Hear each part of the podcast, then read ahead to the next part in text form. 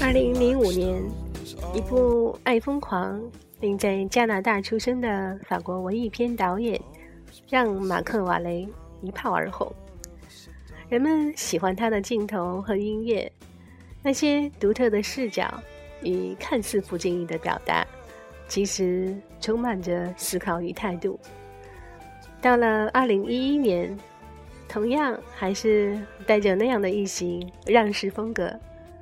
让马克·瓦雷又推出了一部文艺片力作，几乎文艺至死的光影，在恍惚与交错之间，似乎又打开了一扇门，引领着我们走进了一座神秘的心灵花园。那座神秘心灵花园的主题就是花神咖啡馆。今天，就让我们一起来聊一聊。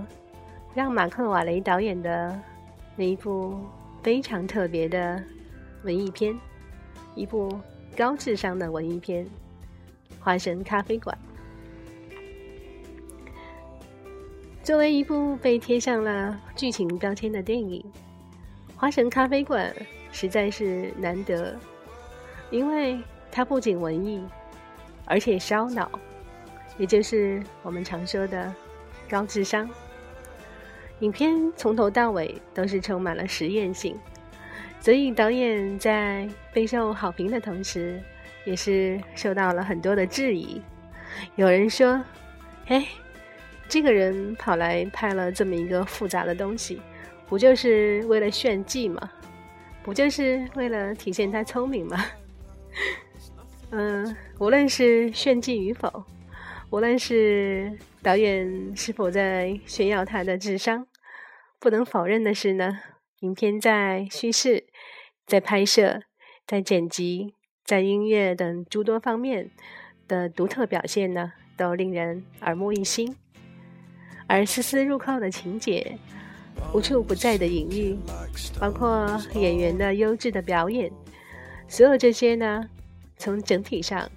令影片从你印象当中的那种空灵却略显空洞的传统的法国文艺片的印象中脱离开来。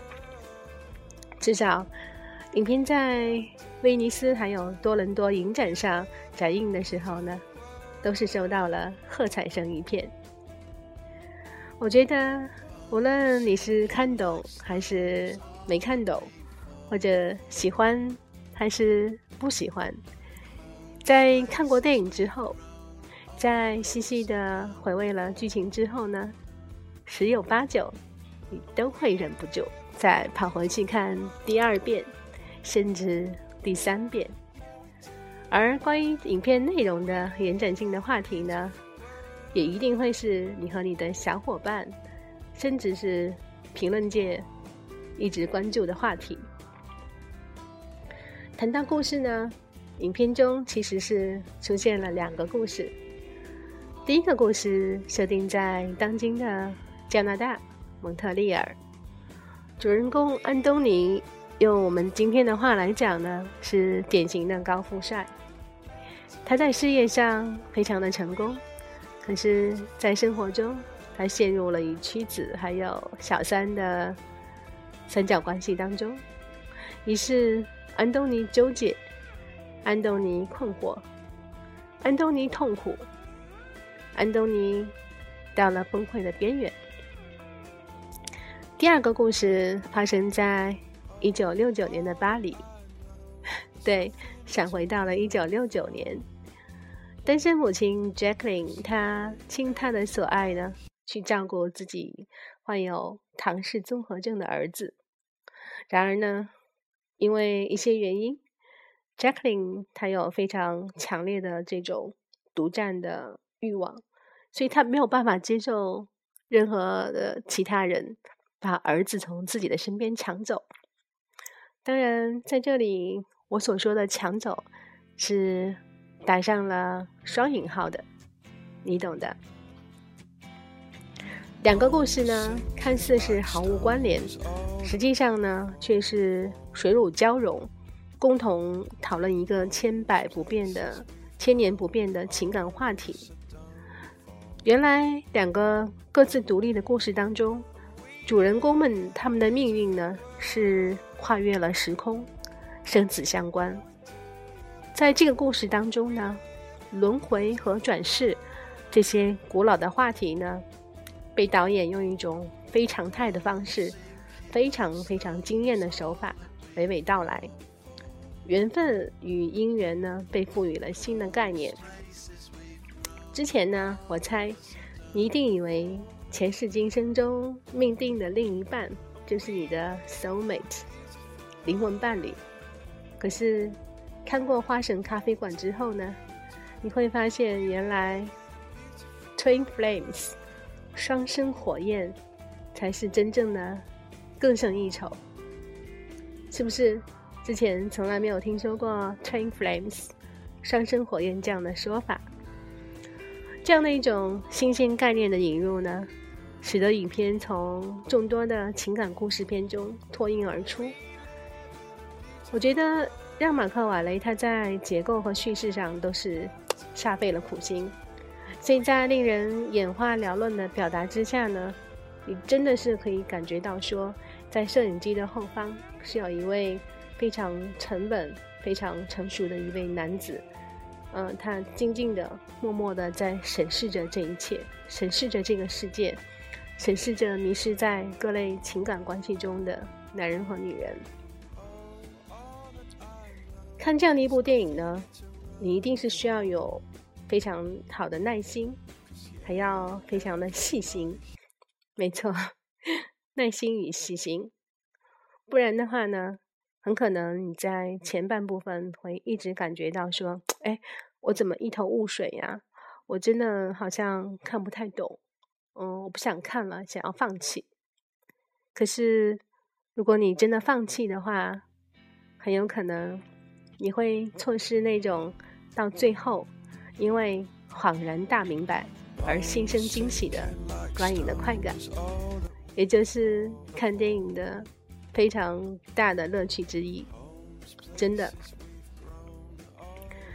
从拍摄手法上呢，我非常喜欢影片当中被运用的 出神入化的平行蒙太奇，还有剪辑，非常节奏鲜明的剪辑。片中的两个故事呢，它分别被切割成支离破碎的片段。每一个片段与片段之间呢，他们是打破了时间轴的顺序，进行了一种重组。两条被掰开揉碎的主线呢，在平行蒙太奇的作用下，他们又穿越了时空，交叉拼接在一起。而让马克·瓦雷的神一般的剪辑呢，又恰似是顽皮却又冰雪聪明的孩子，他在听着动感的摇滚乐。将铺天盖地的拼图肆意的组合在一起，于是从时间轴上、从故事线上被重新打碎、重新交叉组合的片段呢，他们重新组成了影片的故事情节。而这样的一个故事情节呢，与让马克·瓦雷的文艺情节，呃，好像是彼此呼应。使得整整部影片呢，散发着一种文艺片的暧昧与温润。在叙事节奏上呢，它的灵动与跳跃呢，又非常不含糊的，会一路引领你的情绪，此起彼伏。所以呢，这一部片子它虽然是文艺片，但是它绝对没有尿点。然后你绝对要非常认真的，不能错过影片中的任何一个细节，不然的话。很可能在故事最后被波斯抽检、娓娓道来的时候呢，你还是没有办法去搞清楚人物与人物之间他们究竟是怎样的发生了某一种水乳交融的化学作用。真相浮出水面的时候呢，你可能真的会错过。哎呀，原来如此，这样的一种快感，真的，你真的不能放过片中的任何一个细节。任何一个片段，在影片当中呢，象征与隐喻是无处不在的。比如说，我印象特别深，就是镜头对准安东尼背影进入机场通道的那一幕，当时呢，画面上其实是其实是蛮可怕的，就是影片镜头呢是对着安东尼的背影，他在进入机场通道往里面走，然后迎着他的面呢走出来的是一群孩子。这个镜头呢是由虚见实，然后你仔细分辨那些孩子的脸，那一张一张的脸，会发现，原来都是唐氏综合症、唐氏综合症的患者。那通过这样的一个隐喻呢，影片是在暗示，在迷迷的宿命当中，安东尼与唐氏综合症小孩，他们似乎是存在着某种。隐晦的关联，类似这样的隐喻呢，在影片中还有很多，他们串联在一起呢，会帮助你去还原故事的真相。我不能讲太多，说多了就剧透了。那从某一种意义上来讲呢，花神咖啡馆，我觉得它是文艺气质版的《盗梦空间》。你可以错失整场电影，可是你不可以。绝对不可以错过不经意间在荧幕上划过的一个闪回镜头。不知道我这样的一个比喻是不是有点过了呢？我想，嗯，应该没有，应该是很恰当的。当然，不能错过的不仅仅是画面上的细节，影片的另外一个惊喜呢，就是音乐。没错，从 electronic。到 chill，还有到 launch，到 new wave，摇滚之间的各类型的音乐呢，与平行蒙太奇如影随形。然后呢，音乐在影片当中，我认为它是导演让马克瓦雷的第二种电影语言。通过这样的一些音乐，他一路把控着观众的这种。心情，还有你的思路。那喜欢听音乐的朋友呢？你们在影片当中会听到大量的熟悉的音乐，比如说冰岛乐队，还有 Pink Floyd。然后细心的人呢，也会发现说，原来影片的片名那个法文呢，其实就是来自于那首法文歌曲《花神咖啡馆》。在卡斯方面呢，我想最值得称赞的就是第二个故事，那个单身母亲的扮演者，她的名字叫玛尼莎·帕拉迪斯。在出演这一部影片之前呢，我想她更多的是被人知道是她是约翰·尼德普的妻子。可是就在她的爆发性的表演之后。我想在咖啡花神咖啡馆之后呢，大家在介绍他的时候会说他是花神咖啡馆里面的那一位唐氏综合症患者的母亲。有朋友说花神咖啡馆的故事呢太具开放性，嗯，不同的人看过之后呢可能会有不同的解读，但是我想只要你是随着。让马克瓦雷的摄影机，只要你投入了，完成了那一所神秘心灵花园的心灵之旅，我想真相是什么已经不重要了。